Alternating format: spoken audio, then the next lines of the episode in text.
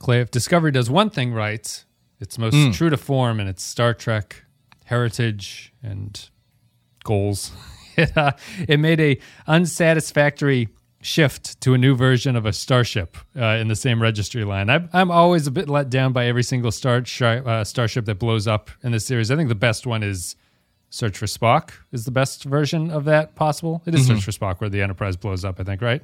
Yeah, because yes. It, yes, it's not Voyage Home. Um, the Enterprise in Generations, I feel, is like really lackluster, the way that that ship goes down. I feel the Defiant in D S nine is not very good. Discovery doesn't get destroyed, but it gets updated enough where it's a new version. It's version two point oh, and they give it a little A at the end of its registry number. So it's the new Discovery. As far as I can tell, its nacelles are detached, and it doesn't have little spokes on its wheel saucer anymore. The spokes are gone. It's just oh sure, it's okay. it's just a hollow space in there, and it looks a little bit more armored. But I don't know. You can yeah, either it's co- got uh, go ahead. It's got that uh, that nineties holofoil yeah comic book comic book cover or tra- trading cards too. Is yeah, when yeah. you can get the trading cards in that cover. That's yeah. I uh, I actually didn't realize they put an A on it, and I'm a little disappointed that they did because it's. I don't know. I feel like the A is reserved for massive destruction, but I guess the, the Enterprise A was just a retrofit. It wasn't. It wasn't. Uh, they hadn't blown up the, the original true. show ship when they did that. So yeah, that's true. When did they? When did, I'm showing my. It's been so long. When did they change it to an A in the movies in after the, the motion? The picture? First movie. Yeah, the first movie it was an A. Oh. Oh, there goes me. But I guess, I guess it doesn't have to be destroyed. It can just be retrofit enough, and this one certainly would be the case because now we're thirty-two years. We're in the thirty-second century, and everything is super advanced. All your technology Actually, rolls into one device. I'm sorry. Because the one that we haven't seen is the C, right? Yeah. Well, you see so, the C in yesterday's Enterprise.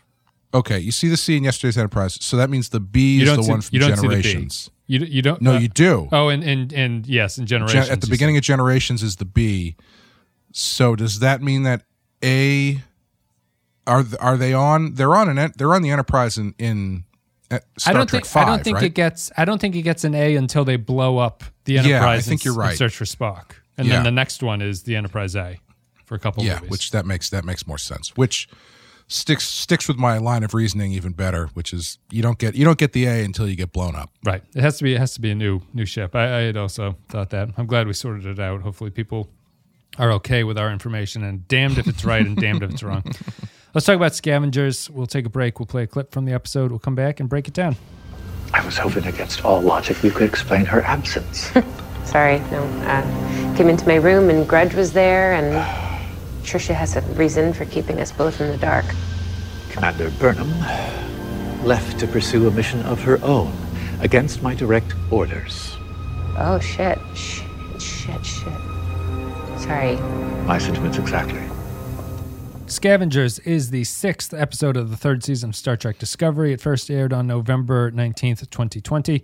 Written by Ann Kofel Saunders, directed by Douglas Arniakovsky. In-universe date is thirty-one eighty-nine. In this episode, after receiving a message from Book, Burnham and Georgiou embark on a rogue mission to find him, leaving Saru to pick up the pieces with Admiral Vance. Meanwhile, Stamets forms an unexpected bond with Adira. Um... I was trying to think. I was thinking about this. Uh, Discovery, Discover to me is the uh, love songs, like of Star Trek, where um, there's a lot of love songs. There's a lot of songs been written about love over the course of the past many centuries. Most songs, I would argue. Yeah, and they encompass a lot. There's like breakup songs I consider love songs, and there's mm-hmm. just straight love songs where you're declaring your love. There's let's get married songs, torch songs. Yep. Um, It's like all it's like it's how, how all crimes are hate crimes technically, uh, and so there's no reason to really distinguish them. It's all songs are love songs because you're usually doing some some variants of something you love. Um, Discovery is the love songs of Star Trek, in that I find there's a big distinction to me between love songs that I find relatable and accurate, and love songs that are written clearly with no respect to what love actually is as an emotion. Um, I'm I'm going to put any any Coldplay song is a fake love song to me because it mm. writes you about love. The, What's that? You prefer the love songs that are about sharing bank accounts. That's right. I, I prefer the nuts and bolts about like, yeah. we're going to have three accounts. One is your checking, one is mine, and one's a shared account. Um, Coldplay is fake love songs. Songs like Yellow. It's mm-hmm. like it doesn't say anything, but it sounds like a love song. Sure. Um, songs like This Must Be the Place by Talking Heads I find to be authentic love songs in that they are not schmaltzy and not... They're strange in a way. Like there, there's a strangeness to love that's very hard to encapsulate in a song. And when you start getting overly dramatic in your songs and your love songs, it comes to me across to me as very fake. And it's not the way that love is actually represented or felt by anybody. It's kind of a romantic conception of what love is supposed to be. Mm-hmm. I feel Discovery is that, and Discovery is just leaning towards the schmaltzy. This is what love is. These this these characters are feeling love. This is love, and everyone should recognize it as for what it is. But it doesn't have any of the love song aspects that I like, which is a kind of weirdness, you know, in the Talking Heads just sharing the same space kind of thing. There's no, there's no like interesting aspect to the love that's going on. It's just love. That's it. All I could think about was Discovery is the, my least favorite version of love songs is what Star Trek Discovery is. Um, well, I, for one, want to know what love is, and want you to tell me. I have to get a uh, I, hold on I gotta get a busload full of, of, of a black, uh, black choir to come in and sing background while I explain this. please please I would love that if I had that backing for everything I said on the show. I want to know what love is, swaying in the background like a prayer video. I think the singer's looking through like Venetian blinds at the, at the start of that sure video. Or Is This Love by Whitesnake, where it's just him walking in the rain pondering. Mm-hmm. um, give her inches yeah. feet or well I'm not totally sure where to, if you can't tell, I'm not totally sure where to jump off from there. But uh, I think I know what you're talking about. Um, my my thing with this show is I feel like they're doing half of it right and half of it they're just kind of spinning their wheels for reasons that I can't totally understand. Um, and to kind of go back on things that, not go back because I think I, I, I can I can explain myself, but... I, I don't think that they've quite figured out how to reconcile themselves with a um, episodic and long-term, long-form story structure. Yep. Because we're six episodes in out of a thirteen-episode season, and there's not really a plot, an overarching plot happening. There's a lot of stuff happening off screen, I guess. No forward momentum to the story. Yeah, really. No forward momentum to the story, and... The stories that they are telling, at least in this episode, feel fairly, uh, I don't know, rote, I guess. Mm-hmm. It's because I, again, I loved the Starfleet stuff. I thought the Starfleet stuff was great. Um, I liked everything with Saru, I thought was good. I thought the Saru and Tilly scene was really good. And I, I, I like the scene at the end where Burnham actually has to face consequences for what she's doing, and it comes from Saru, which I thought was really good. But I don't know, the the side quest to go rescue Book from the planet of the beginning of The Running Man, just, I don't know. What set design and, on that place, though? Like, it, honestly, yeah. like it looks fantastic. Uh, it's a little, oh, ge- yeah, it's it a, little, gen- it's a yeah. little generic, but it, it looks fantastic in terms of how well done it is and everything like that. But honestly, the worst part about that, it was it was Georgiou up to eleven for twenty-five minutes, yes. and it's like, oh yeah. my god, this is this is awful. Well, honestly, awful. honestly, I didn't I didn't mind a lot of it. I think because it actually gave her something to do. Yeah, she has she has as a opposed task. to just standing around on the ship and just being snarky at people. Um, now she gets to walk around was, in a dump and be snarky to people. Yes, yes. The thing that was killing me, though, was the end of this, and it's like you're on this salvage planet where it's run by this person who they name drop fifteen times, but you never see. They've name dropped that person before in previous episodes, too. Okay, so obviously she's going to show up at some point. Uh, but you've... They, they present this... Their set design is actually undercutting... Their the actual like production value of the show. I don't know if production value is the right word, but the amount of money they have to spend on like people, mm-hmm. because you, you end up in a situation like we were in that episode of uh, Enterprise where they have to break out of the, the the prison. They have to break the people out of the prison, and it's like we have this massive uh, prison camp with all these people that we have to break out. But there's only like eight guards. And uh, once you get past those eight guards and the first wall, you're home free, no problem. And in this one, they they shut down this entire uh, slave operation and are only confronted by eight guys who they very easily destroy. And then they just fly out and just blow everything up. And there's no pushback. Like there's no, it does it doesn't feel like they're actually escaping a a, a realistic alliance, a force, a, a, oh, yeah. a force that is competing with the Federation at this point. This Orion-Andorian alliance uh, between the two of them. Yeah, yeah. It just feels like it feels like five guys. You're, you're doing a scene with five people in this massive set, and you and your the amount of people that you have to do the scene doesn't support the set that you're trying to to to pass off. Yeah, yeah, yeah. You think being as also valuable on top place. of that, it was a it was a pretty stock story. Yeah, it's a it, it is. Um, on top of that, it's just apparently the place is valuable to the Orion Andorians. They're stripping all the ships of their stuff and selling it, um, I guess, which is profitable enough. Um, and it's understaffed, so they re- they rely on they rely on uh, bombs implanted in people's heads to stop them stop them from escaping and all that stuff. Uh, we'll probably get into. I mean.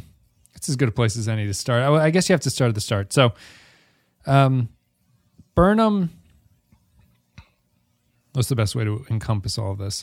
So to go back to your lack of like serialized strength combined with episodic stuff, uh, I completely agree. We've talked about this before, that they're fairly bad at doing this. And then I think the, the, the way that it's bad to me is that their episodic standalone storylines feel like they have gravitas to the point where they're going to continue later on down the season. So mm-hmm. you have these strange stories that are very small, and the smallness of them almost makes you think that something here is being built that they're going to extrapolate on later. I think of the Adira and Stamets storyline here, where you you think that this is...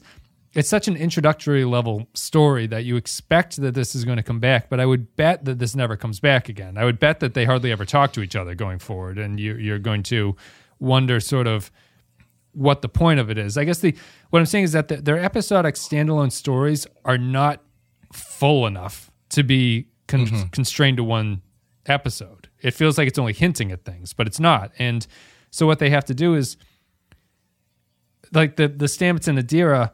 The writers just go, these two characters have the same thing in common. They'll have a story with each other. I don't even know right. what you really learn about this, besides the fact that they have both dealt with death and not death at the same time. So they mm-hmm. bond over that. But there's nothing else to that story. You know, there's nothing there's nothing else propelling that. There's nothing else going on, and I don't even really relate to it.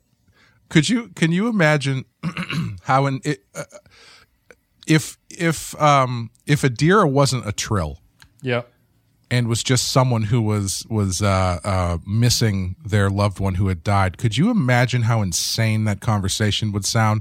If they're sitting at at at, at dinner or whatever, and Stamets is like, you know, I understand it. You lost someone who you loved, and which that happened to me as well, and I had a very finite understanding of what life and death was. Until I realized that death is very fluid, and there is a possibility that I could bring that person back to life from the dead. And it's like, I'm sorry, what? Have they even talked about the fact that Culver was a mushroom man for a little bit of time? Like, if it's, a, it's really, a big thing. To, there's a big thing to yeah, drop on her. They really uh, gloss over that whole thing, where it's just. It's talking about. It's like. Did Culver even die? I was sitting there going, would I consider Culver dead? At this point, like it, it doesn't feel like he died. It feels like he went missing for a couple weeks and then he came yeah. back and and was. It's the the treatment of that in this show reminds me of um, uh, uh, Creed, the movie Creed, where Not the you're rock watching band. this. You, no, I wish. uh, where you're watching this like really down to earth movie about Apollo Creed's son coming to visit. Uh, uh, Rocky Balboa and trying to deal with the fact that his father died and all this kind of stuff. And they really kind of gloss over, at least for the first one, the fact that Apollo Creed, this guy's father, was killed by a Russian super soldier boxer mm-hmm. that Rocky himself then had to go to Russia to defeat and destroy communism. So it's like this super superhero, su- extraordinary element of the story that is just kind of like kind of brushed to the side so they yeah. could deal with the more human aspect of it, which, you know, whatever, it's fine. But it's just, I always find it funny when you kind of take a step back and realize the human down to earth story they're telling inside of the crazy shit that has happened before it. Yeah. Yeah. Do you feel it's different from previous Star Treks somehow for that? Um, Not not really, actually, because I feel like in other Star Treks you would have the same level of conversation about it, but it seems more uh, like if this was on T N G, I could imagine them having this conversation uh, where Riker is talking to someone whose brother died, and he's like, you know, I had a uh, kind of a brother who died once too, and mm-hmm. like kind of make reference to it, but you're like, oh yeah, Tom Riker, blah, blah, blah, blah, blah. But since this show, everything's connected, the fact that it's more serialized makes it that much of a bigger deal. Because the first thing I was thinking in that scene was, is he going to try to bring Adira's boyfriend back from the dead? Right. Like, is that the end game here? Like, I I don't know what else they do other than that. Right. He's like, we've both, both dealt with life and love and death, except my guy came back. Maybe we can yeah. bring your guy back, too, because it, maybe it, it might work for us. It's like having man. that conversation with Doctor Frankenstein. He's like, well, you know, there is something we can do about this if you really want to try. It's yeah. Like, oh, well, a- no, I think it's just um, Adira adjusted the spore drive, which her her feeling that it's okay for her to just tinker on the most important bit of technology that they have yeah. in this galaxy with no permission. And Stamets doesn't react at all to it. He's just like, oh, fantastic. You tinkered with the that spore drive. Are- that there are no schematic records of because right. it's been wiped from existence. It's just sixteen-year-old is just going to hit it with a hammer. Every, it's just yeah, the Seinfeld story of the I, old man. I, I do want to I do want to jump back to the retrofit thing for a second because I do have a problem with the retrofitting of the ship.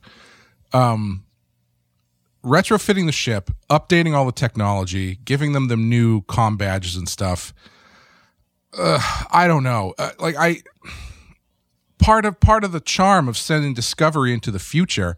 And having this one one element of it that is so much more advanced even than the stuff that they're using in the future, I feel like you kind of under don't, don't isn't this undercutting everything you did in the last episode where they're like, only we can fly this ship because only we know how to handle everything. Well, you just sent a bunch of guys in there to retool everything and update all the technology, and yeah. now everybody's just fine with it. Yep, yep. It, and it, I think on a thematic level, it undercuts the we're bringing the Federation back argument that they were supposed mm. to be having, which is that that's most strongly represented by having a ship of that era that's supposed to have those values or right. those sort of like beliefs and things, and then bringing it into the future. I don't understand what the point is besides, you know, just it's something new to do. You get, the ship has detached nacelles now, which they, you know, I, it's one of those, it's, I don't need an explanation though. Like, it makes it more maneuverable. It's like, how the fuck, what, who cares? Sure. Like, that's, you know, like it makes it more maneuverable. You realize the, the, the chief movement of this ship is it spins in a circle. Well, and it right? just, like it, in the first season when they fought the Klingons, it, they did it by just, it would jump, you know, to different places every second and fire right. from a different position. It's like the thing doesn't yeah. need to be more maneuverable. It's perfectly maneuverable. I don't know. Also, I do. I think the summation of these changes and, and what bothers me about them is uh, encapsulated in the new comm badge. I think the new comm badge is a very Discovery comm badge in that it feels like the uh, Klingon flag bearer suit of yeah, comm badges. The flame bearer, because, yeah. yeah, if you look at the badge up close, it look it's really nice looking. It's got, you know, the two different tone thing, and you know it's it's it's a nice it's a nice looking badge. But on television, it looks like about an inch and a half high, mm-hmm. and it's just an oval, and you're not close enough to appreciate the symbol or anything. Like if you go back and you look at any other comm badge from the history of the this the series, the delta is the is the, the, the focal point, yeah. and it stands out. Like having that triangle on your chest says Star Trek. Yep. Having that oval on your chest. That nothing. You can't really tell that there's just I don't know it's uh, it just feels like it's it's over designed, and it looks nice when you get up close to it, but when you insert it in the body of the show, you go, ugh, nah, this doesn't really work for me. What do you think of it as, as I'll still a, probably buy it, though, because I'm not What do you think of it in terms of tech for the story for them to have? I think it's... Again, I... Sorry, go ahead. It's... um. It makes sense. It, it's kind of... It's the same thing I feel about the nacelles, really. It's like, it's an update that I can understand, but on some level, it feels more like it's a strangely divorced from the narrative technical update that mm. isn't really all that important to anything. So, right. like, you know, how they... They say that they can call up their schematics or whatever off of it so that whenever they're typing on something, they can just be wherever they want and the little computer thing pops up in front of them and then mm-hmm. they can type on it. It just doesn't do anything to change the series. You know, it's like, uh, right, am I gonna, right. when they start doing that, am I going to be like, what, where the fuck did this come from? Like, how, how the hell are they ever going to, it's, I'm, I'm kind of just going along with it. And the only other thing that I think is kind of interesting is that it's got a personal transporter in it, which they use for a fairly effective joke here, which is just Linus yeah. keeps beaming into places. But yeah, that, that was pretty good. You know, and so it feels, it, it just feels not even James Bondy in the sense like I could have, I would have expected a Discovery episode to be Michael Burnham, here's your new communicator. And the episode revolves around her using the new communicator in all the different right. ways that it actually functions and gets something out of it. But here it's just, it's a scene spent on the crew sort of fan service-y geeking out on this new technology mm-hmm. and then minor gags that are built around what this thing can do now instead of instead of Discovery adapting to what new technology is. They just... They just get new tech and they're just like, yeah, we're totally cool with it. And she isn't the person installing it has a line about like, well, it'll the the Mavis Beacon software is so advanced that you can just you'll get used to it the longer that you work with. And they go, that's fantastic, that's great. Much more advanced than the Mavis Staples version. A S D F J K L Semi.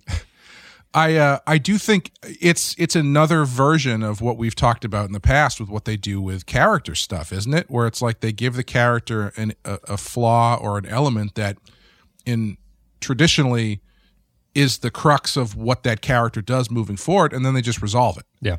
So in this case, you've got you send the Discovery to the future. It's all old technology that only they can work, which becomes a story point for one episode, and then after that they just solve it. And yep. now it's all future tech. And yep. I the only thing I can see coming from it is Tilly seems to know her way around it very quickly. Yeah.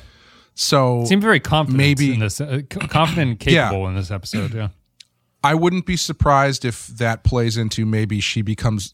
This would be quite a jump for her, but not for the show.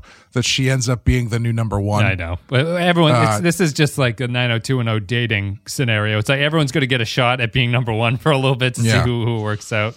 Burnham, you know, it, it, it goes into the Burnham had a shot and now failed. Uh, it's just the. The rapidity of which things change. You don't, you don't, in two episodes from now, I'm not going to remember that Burnham was ever number one. You know, it's like, it's such mm. a minor thing that he's like, you now have to serve on the science officer and you're not my number one, which makes the, the tears feel fraudulent because he just gave her the position seven minutes ago in terms of yeah. the story. So, it, and, and nothing changed for her. No. Like, there's no. They didn't even have a scene together where they're like, he's like, what do you right. think, number one? She, she didn't have time to do that. Just phase off. Yeah. Nothing changes for her. Her, her, the way she acts is not in, uh, at least up to this point. I mean, unless that's part of the, unless that's part of the point is that she didn't change the way she acted, so she got demoted. Yep. Does that change the way she acts going forward? My money's on no. But why? But, why? Why is that? The, I, I hate Burnham the way that she's written. I don't. I don't understand Burnham because, and the show, the show does not seem to accept her either because. The start of this is like, she goes back to her pilot ways, right? She's like, I don't want to do this. I'm going to do what I want to do. Fuck you, Saru. I'm going to go off and do this. Saru has to take the blame for her, essentially, by mm-hmm. dealing with Vance and admits that like he's like, I couldn't control the officer, and he gets uh, reprimanded for it. Burnham comes back, and when Admiral Vance is talking to them, he's like, he's like, Michael Burnham, you betrayed your orders. It's bad on you. Then he turns to Saru and says, Saru, didn't you realize that this is Michael Burnham and she told you something and you didn't tell me about it? It's like, why the fuck yeah. would Saru tell you? Like, there's no reason outside of this character in the show being like, Michael Burnham is always right. That Saru is at fault in any way for what he did here. There's no reason for him to go to there and talk about it. She's I, saving one guy, one guy. And he's like, we have to be able to jump to save a planet full of people. What are you talking about? Why didn't Saru tell you? Why would Saru tell you that? It's irrelevant. Yeah, I found that that scene excuse me. I found that scene very confusing because the the the tone versus what he was actually saying I found very incongruous, because he's doing the angry police lieutenant, police captain thing, reprimanding reprimanding uh, Crockett and Tubbs. But he's also he's also going like, "Thank you for doing what you did. If anybody else had done that, I would have given them a standing ovation. But, you know, you have to, you went against your orders. But that being said, the thing that you did was actually really good, and it actually helped us out quite a bit." And I'm like, what's going on? I don't yeah. understand. Like, you're talking about the fact that the that the that the Federation can't focus on the burn, but you're also saying she did a great job, and you're also reprimanding her. And like, I, I don't. I'm kind of lost as to is like Burnham kinda, to blame. Is Burnham to blame? Did Burnham do the wrong thing in this show? She, in my opinion, she did the wrong thing professionally, but not personally. Mm-hmm. But the show right. is like she did both professionally and personally the right thing to do, because Starfleet rewards her at the end and she saves Book. But she left an entire planet or whatever the fuck they're defending mm. without her serving as the number two in that chain of command there. Yeah. And she fucked off to save the guy that she's apparently been sleeping with, I have to assume at this point. Like there's there's uh, you know, I don't Well, that's don't, a that's another conversation we can have in a bit, but yeah, go continue. That, but and that so she goes off and saves Book, and you can say Burnham saving Book at that point works on a personal level. I can understand her going off and being like, I'm going to save the guy that I'm in love with, and I I'm sorry, but I have to abandon my post. I say that's fine. The only way to pay that off is that Vance doesn't respect it as a Starfleet decision, because it's not respectable in terms of like a military decision that she would just fuck off like that and go do whatever mm-hmm. she wanted to do. But Vance at the end yells at Saru, Saru, you mm. should have told me that Michael Burnham told you this is going on, because even though it makes no fucking sense whatsoever, it was the right thing to do, and therefore you were wrong for not telling me the thing that in retrospect turned out to be the right thing to do through various plot machinations. Yeah, it's kind of the Star Trek version of in like cartoons where one... One character does something wrong, and then the other one tells on him, and then the one who did the thing wrong gets punished, and then the other person also gets punished yeah. for snitching. Yeah, it's that it's that kind of thing. Yeah, I found it very uh, like the it was one of those things where it's uh, the emotion of the scene versus what's actually happening wasn't super uh, didn't line up, because if I if if you took out English and just had them speaking gibberish, I think the scene actually works better. Mm-hmm. Because the intensity of Vance is clear. The tears on the faces of Saru and Burnham is, is yeah, clear that clear. something's happened. Yeah. And so it's like, if all if all you're hearing is gibberish and seeing their emotional reaction, it's like, okay, Vance is mad at them, uh, then he leaves, and then Saru is mad at her, and clearly she gets demoted or something. Yeah. Perfect. Makes perfect sense. Um, yeah, I just, it's it was kind of, for for a show that that... It's sort. I don't know what I'm trying to say. It's just uh, the, the emotionality of it is so intense that the the specifics of what being said got a little bit muddy, I think. Yeah, I just think it's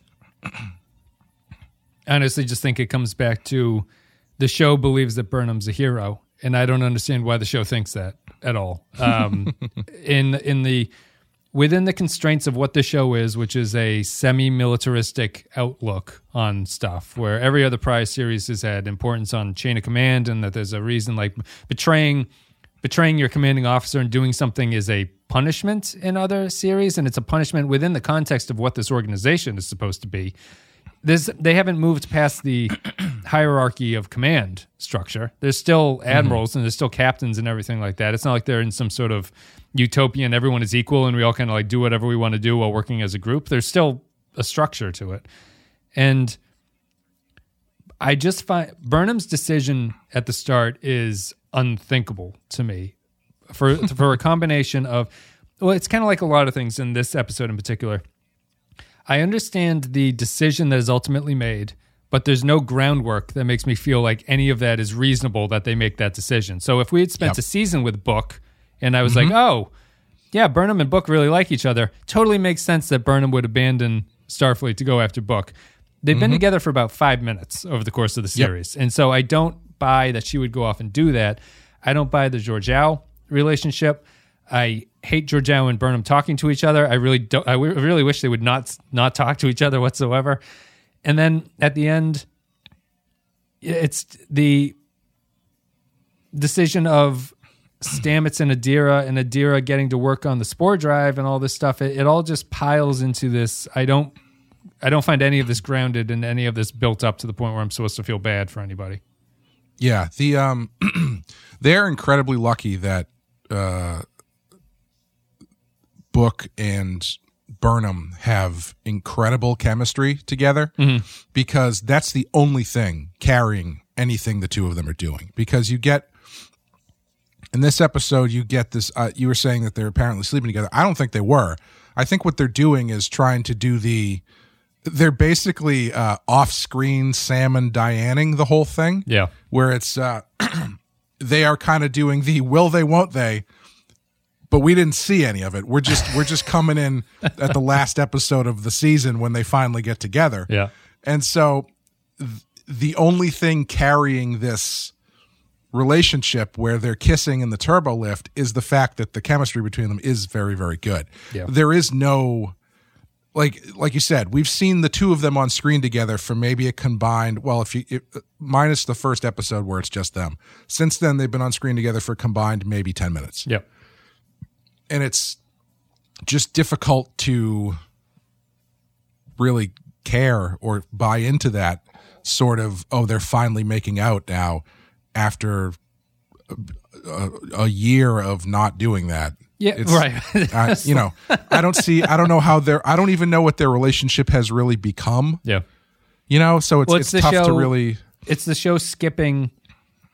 It, it's been a constant theme of Discovery. They skipped the time that Burnham spent in the future without Discovery. They just skipped mm-hmm. over, they glossed over it. But all of the decisions being made by the characters are built off of that time period. So if you yep. don't see the time period, any decision she makes from there just seems insane because you haven't mm-hmm. spent any time in.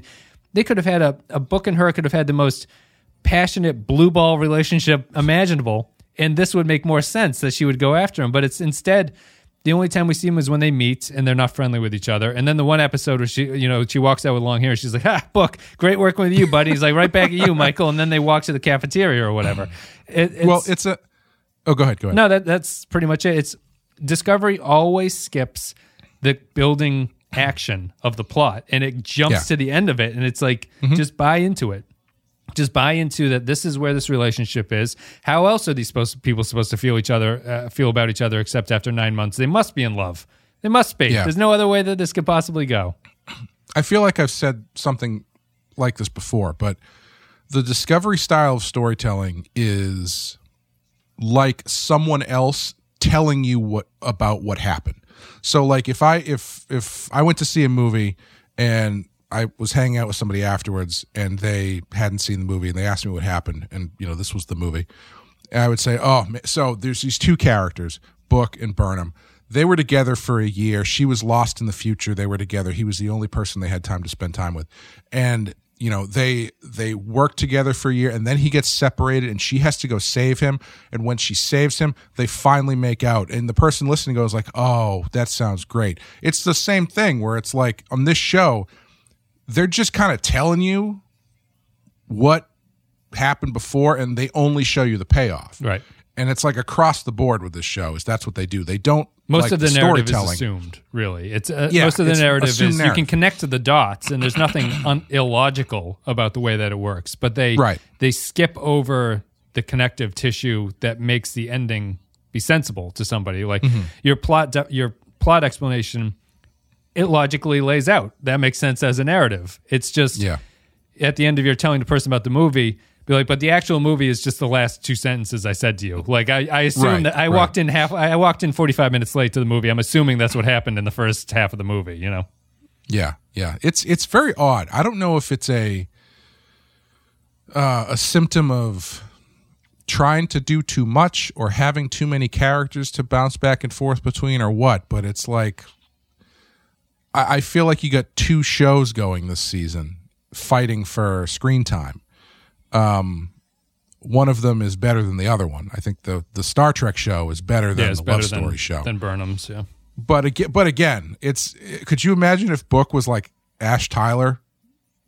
I know, right? I, it, like the the the only reason this comes close to working is because those two are so good together on uh, on screen. Yeah, yeah. He, I like the actor. He's he's very good. He's, yeah, he's um, great. He's yeah. easily charming. Uh, I do want to just talk a bit about Georgiou and like I, I just I. building off of last episode, they're definitely trying to jam a story into her and just be like, you must have something to do. She's crying about her son bleeding or something. Her son dies. Oh, it's, did she say that? Because I thought that was really... I think she says son. I'm pretty sure that's yeah, what which, she says. When they do that weird flashback and she's like, son! I'm like, okay, thank you for telling me. They can't say a name, right? It's a, no, no. The dying parent who goes, son! Son! It's not a name. It's not a, it's just, we have to let the audience know this is a family member that she's crying about. Um, Why isn't it Burnham? I mean, obviously we don't know enough about the story, but didn't, isn't Burnham dead in that universe? Yes. Why is, I'm surprised they didn't just use Burnham, but I'm sure it's, Maybe, yeah. But, I'm sure her son dying will somehow be used to humanize her and make her less of a space Hitler. But I don't, I dis, I really dislike Uh, the dialogue between Georgiou and Burnham when they're going off. It is uncomfortably casual. Well, she's like, she, Georgiou herself is making fun of Tyler. She's like, remember that guy Ash Tyler used to date? That was crazy. And Jim's like, oh, what are we going to do about that? Mm-hmm. I don't like the tone between the two of them. I don't really understand the basis of their relationship. I think that Georgiou's freak out here. The one moment of this episode that really I thought was good, and of course they undershoot it immediately, is when when they're trying to shut off the fence to let everybody out. Georgiou has one of her seizure moments and can't act, and it's like, oh, some actual drama. But then she just wakes up and hits the button anyway. You know, so it's like mm-hmm. there's no a better written show. That's a cliche scene of Georgiou having that seizure stops the rescue attempt from happening. And then it's sure. like, then they're in prison and Burnham's like, what the hell happened back there? And she's like, it's been happening for three months. I'm sorry I didn't tell you. But it's this instant drama that's instantly remedied. It's just like, here's a dramatic beat and we'll just fix it. She wakes up and she pushes the button. Um, right. I don't have much else to say about Georgiou. She's Georgiou is one of the worst characters I've ever seen in television, I think. It's like, she's awful. She has no, there's nothing to her. And performance is bad. The character is bad. When she's interacting with the Orion guy, it's like the worst hacky dialogue I've ever heard in my life, where she's like, maybe I'll chop your head off next time I'm here. And he's like, I'd like to see you try to chop my head off. And it's like, what the fuck? I will. I'll do it. I'll chop your head off. I will do it. I, and, and Burnham's like, I've seen her chop her head off. I've seen it happen. It's just so stupid. She'll do it. She's not kidding. She will do it. And do you yeah, have any you thoughts know, about Georgiou, Burnham, anything like that? There's a, I, I feel this. I feel disjointed talking about this episode. I didn't like this episode, mm-hmm. but I also don't. Um, I don't. I think that this one was a reversion from where I uh, I liked the past couple episodes and the changes they were making. But by sidelining Vance and the Federation, it seems like a lot of my goodwill is bundled up into those guys mm-hmm. and that group. And I don't know, whatever you think. Yeah. Um. As far as Georgiou goes, I, I think I've kind of figured out what it is about her that really annoys me. We, we've talked about her performance, and it's not her performance, but the, the what she's being, the dialogue being written for her doesn't really work. Um, and I think I figured out what it is, because I think Vance has elements of it too, and this is going to make me sound like an old man, but I think the dialogue, at least for those two, is just too contemporary sounding. And I think that ends up undermining the character in a weird way. Like during that argument at the end with Vance and uh, would you say contemporary he, or casual? I say I would say that she talks too casually. I think it's I think it's a, it's one and the same. Okay. It's like modern twenty twenty type dialogue, and that's what kind of takes me out of it. In the scene with Vance at the end when he's reprimanding Burnham, he says, uh, "For a hot second, it looked like we were going to have to." And I was like, "A is hot that, is that what second." He What? Yeah. That's not something an admiral at Starfleet would say in the thirty-first century or something, you know? Yeah. It's uh it's like I'm not I'm not looking for for like Thor dialogue where everything is a thou and they. Yeah, you know, Shakespearean level dialogue, yeah. Yeah, but it's just like there's there's some uh, modern colloquialisms that make their way into the dialogue that I think work better with characters like Tilly or even Burnham. But you've got other characters who are all written kind of the same way.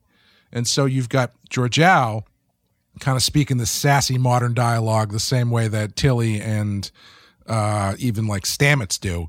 And it just doesn't sit because her that's doesn't really fit for her character, you know?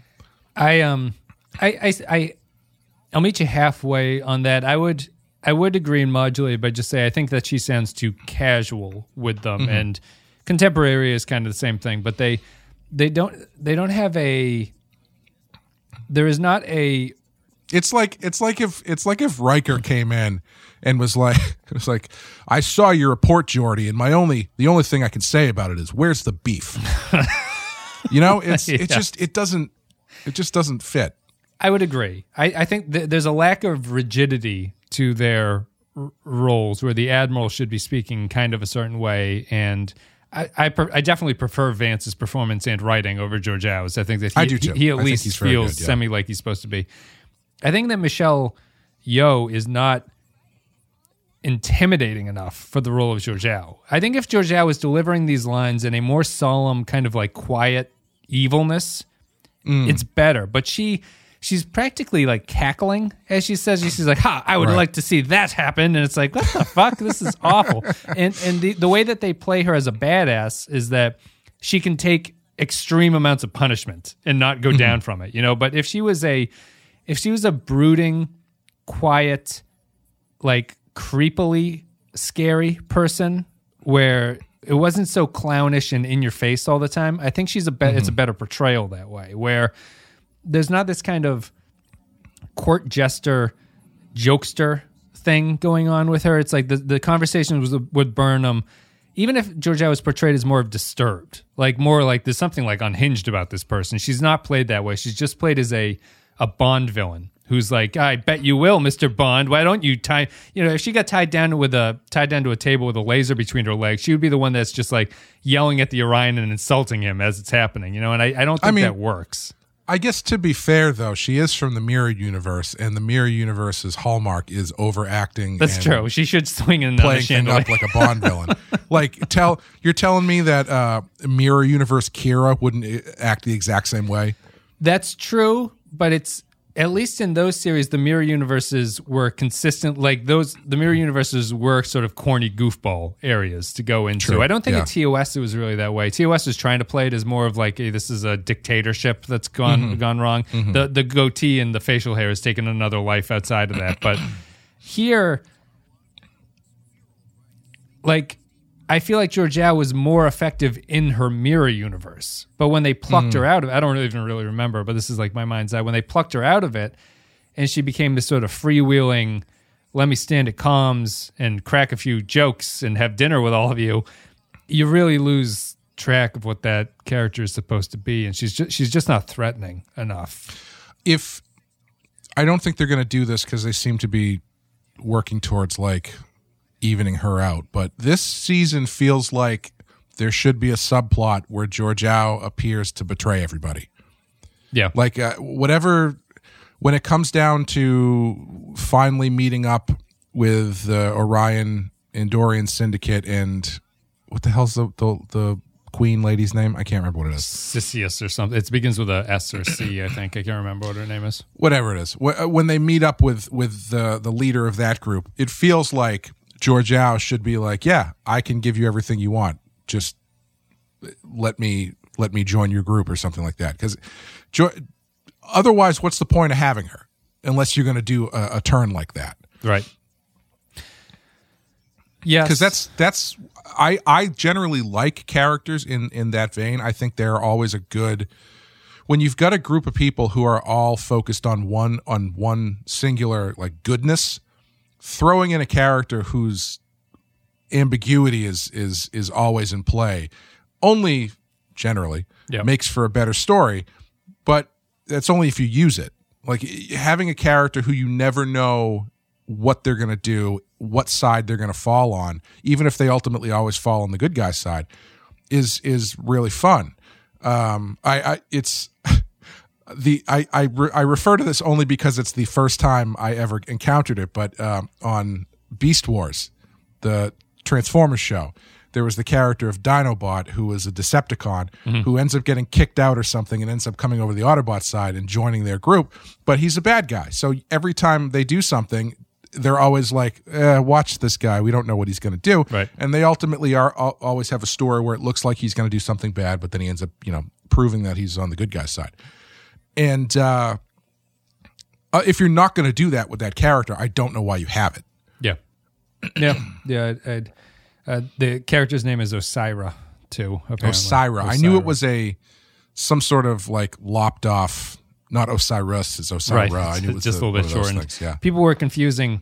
Uh, the first time she was mentioned, I think they were saying they thought it was Cyrus, who I think is the cowboy guy in the second episode, the villain of the second episode. Oh, sure, shotgun. sure. Um, but it's not I him. also... I completely forgot about the black box thing. I didn't realize that was something that had come up before, so when they were...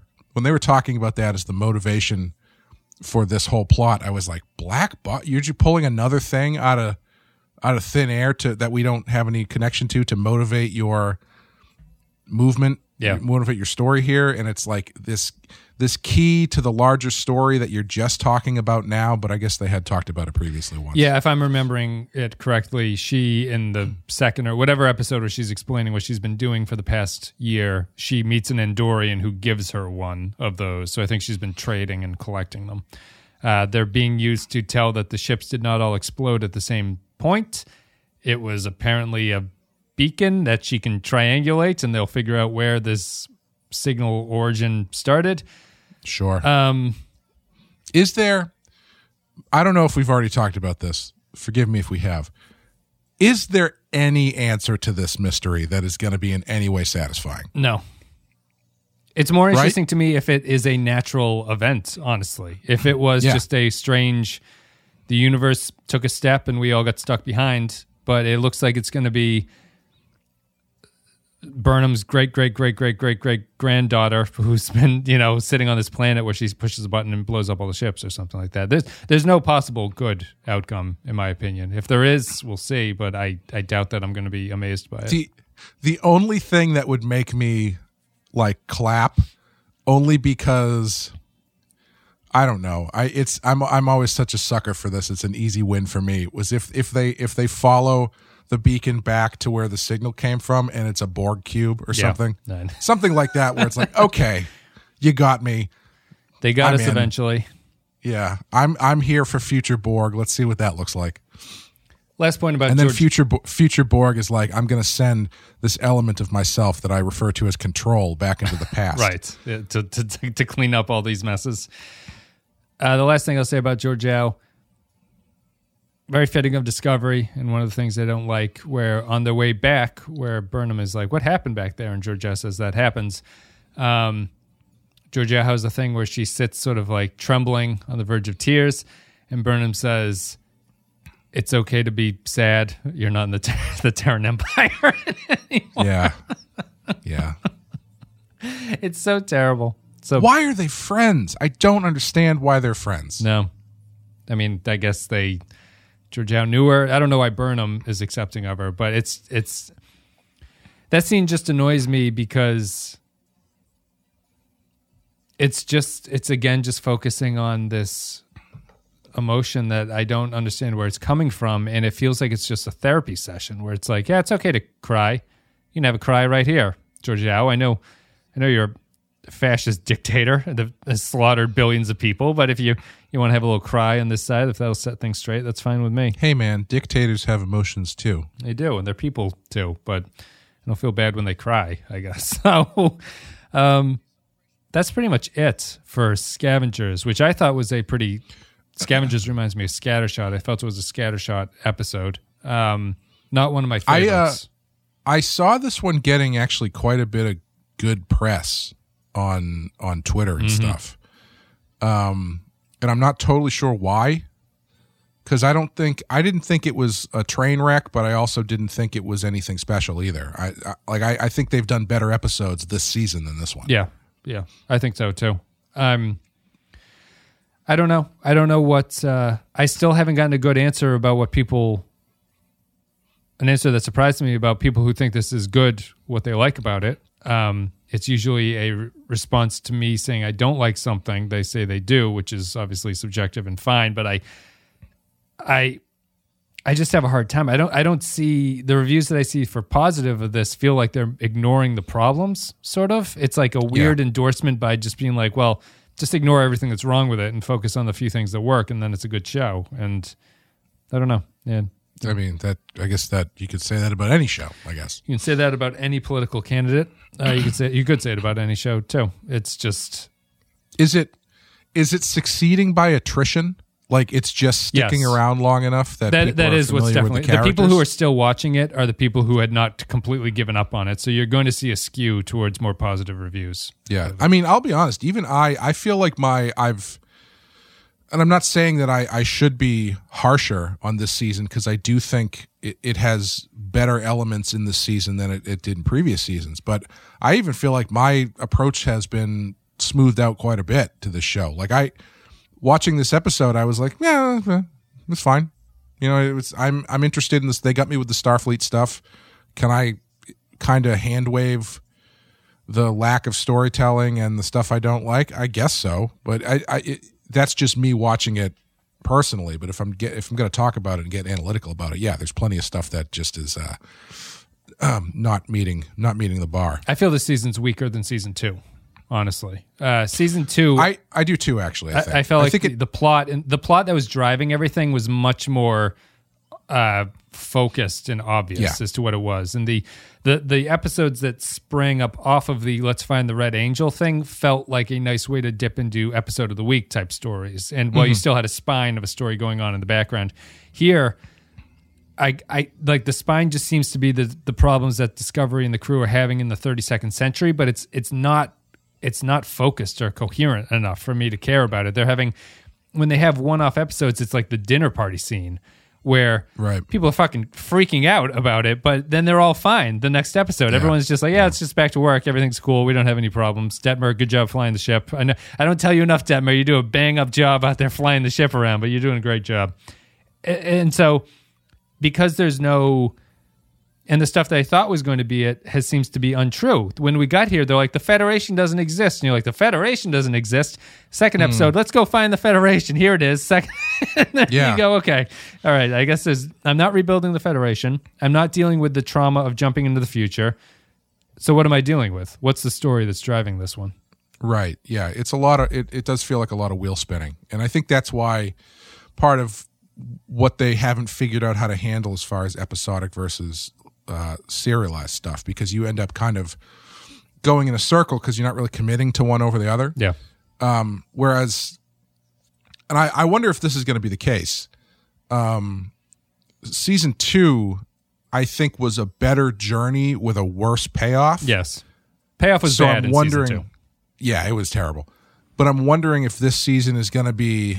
If this is just them like spinning their wheels to get to the good stuff for the last like three episodes, they have, they have a great gonna... payoff, but they're not sure how to arrive. Yeah, in an effective I, we, way. we just uh, we just recorded um, for Rotten Horror Picture Show a movie called Society, which is not a good. I, I refer to it as it's not a good movie, but it's a great movie mm-hmm. because it's got this final fifteen minutes that are just like anything, unlike anything you've you will ever see in a movie. But to get up to that point, it's a lot of like kind of wheel spinning and just sort of like going through the motions to an extent. Um, and whether or not I, I kind, I, I'm kind of hoping that's how this season ends up, where it's just like they've got something really great up their sleeve for the last three or four episodes. I don't think that they do, unfortunately, but yeah. um, yeah, I do think that this this season does a few things probably uh, better than season two. I think they they they work the the. the crew better in this one, that you kind of get more sense for the crew in this one than you do in the last season yeah. stuff. Uh, so, you know, I think Starfleet is the Starfleet in this one is a better secondary character than anything yes. in season like much, than, than Section thirty-one or Control was in yeah. the second season. There's something absolutely you can like rest against there. Yeah, absolutely. All right, let's take. Uh, we don't need to take a break because we don't have that second clip. So there's no ratings, but thank you everybody for listening. If you want to support the show, you can go to patreon dot com slash the Pensky File. A couple dollars a month gets you extra stuff, extra podcasts. We're covering Inception this month, the number seven greatest sci-fi film on Rotten Tomatoes. It's the Chris Nolan movie that everyone knows about. Um, and then we're doing a D S nine revisit. You can get access to those and like seventy-five plus other podcasts that are available on the Patreon feed, patreon dot com slash the Pensky File. And as always, a special thank you to our captain tier supporters, Christian Pouch, Dark Latif, Chris Tinsley, Mike Burnett, Sean Cardinal Doomsay, Joint Mango, Matt Cutler, Ben Douglas, Jamie Farr from... Jamie Farr from MASH? Yes, from MASH. Samuel Custer, Nick Sturgey. Finally, finally. Bradley Kimmel. The residuals are starting to pour in. Matthew Ross, Rune Venler, Nathan Elliott, Eric Johnson, Andrew Charlog, Grim Santo, Poindexter G, Dwayne Hackett, Paul Roscoe, Jordan Cooper, Derek Zajac, Kevin Reyes, Fall thirteen Hero, Stephen Minton, Nick the Rat, Darth Mosk, H H twenty-eight, Matt Curry six, Jacob one two three, Mike Harris, Shakey's Gamer, Patrick Seba, Captain Brazen, Kevin Lowry, Eric Santuan, Corey Martin, William Scheisler, Zane Majors, Soylent Blue, and Groppler, John Zorn. Thank you very much for supporting the show. And thank you for your residuals from a successful television career. Those guys are going to be able to find out if we can make any sense of that crazy plot in Inception. What's going on in that movie? It's too hard to understand. I haven't seen it since it came out. Uh, I have not ever rewatched it. So we'll see. We'll see about it. I don't think I haven't. Mm-hmm. I remember being mildly unimpressed by it, but it's been a very mm. long time. Because when did that come out? two thousand eight, probably? Yeah, it was a while ago. A long yeah. time ago. So we'll see. Thank you very much for listening. Clay, do you have anything you want to say before we go? You have Society uh, coming just, out at some point. I don't know if it's the next yep, one. Soci- well, Society actually will be our first episode of twenty twenty-one. Oh, okay. So it's, it's quite a ways off. We've got um, actually, we just had a new badass come out this past week, which was uh, Lion and the Unicorn and Showdown, which are two interesting episodes of Batman the Animated Series. Next week is It. The twenty, twenty eighteen or twenty seventeen uh, It movie for Rotten Horror Picture Show, which should be fun. Oh, I, I wanted to mention one thing. Did you watch the trailer for next week's episode? Mm-hmm. It looks like they are bringing back, however briefly, the fact that Burnham grew up as a Vulcan. Because there's one shot, there's a of, shot a of young of child her, yeah. yeah. Yeah, I assume it's child her. I, I went back and I paused it, and there were no pointy ears, so I assume it's her. But she's um, talking to Romulans, I think, in the episode. Yeah, but that's that's like, I assume it's going to be brought up maybe for one scene, and then maybe this one episode and never brought up again. So it's, I still I still don't think it counts as a character trait. As much as brushing your teeth is a character trait, it just happens every right. once in a while. Right. Um, yes, it's called Unification three. So the Romulans in it make sense. I would assume... Although maybe I'm over-assuming that uh, since the Vulcans and the Romulans share a heritage, that Burnham will be the link that can connect them back to the Federation or something. The the implication sure. I got there was that the Romulans joined the Federation, which I think would be um, something that this show would consider to be a success, I think, which would be like a feather in their caps or something. But we'll see. It'll probably happen in the first five minutes, and then something else will happen. And then you'll find out that the Romulans actually caused everything. That's right. They Those don't use dilithium. Sexy incest Romulans.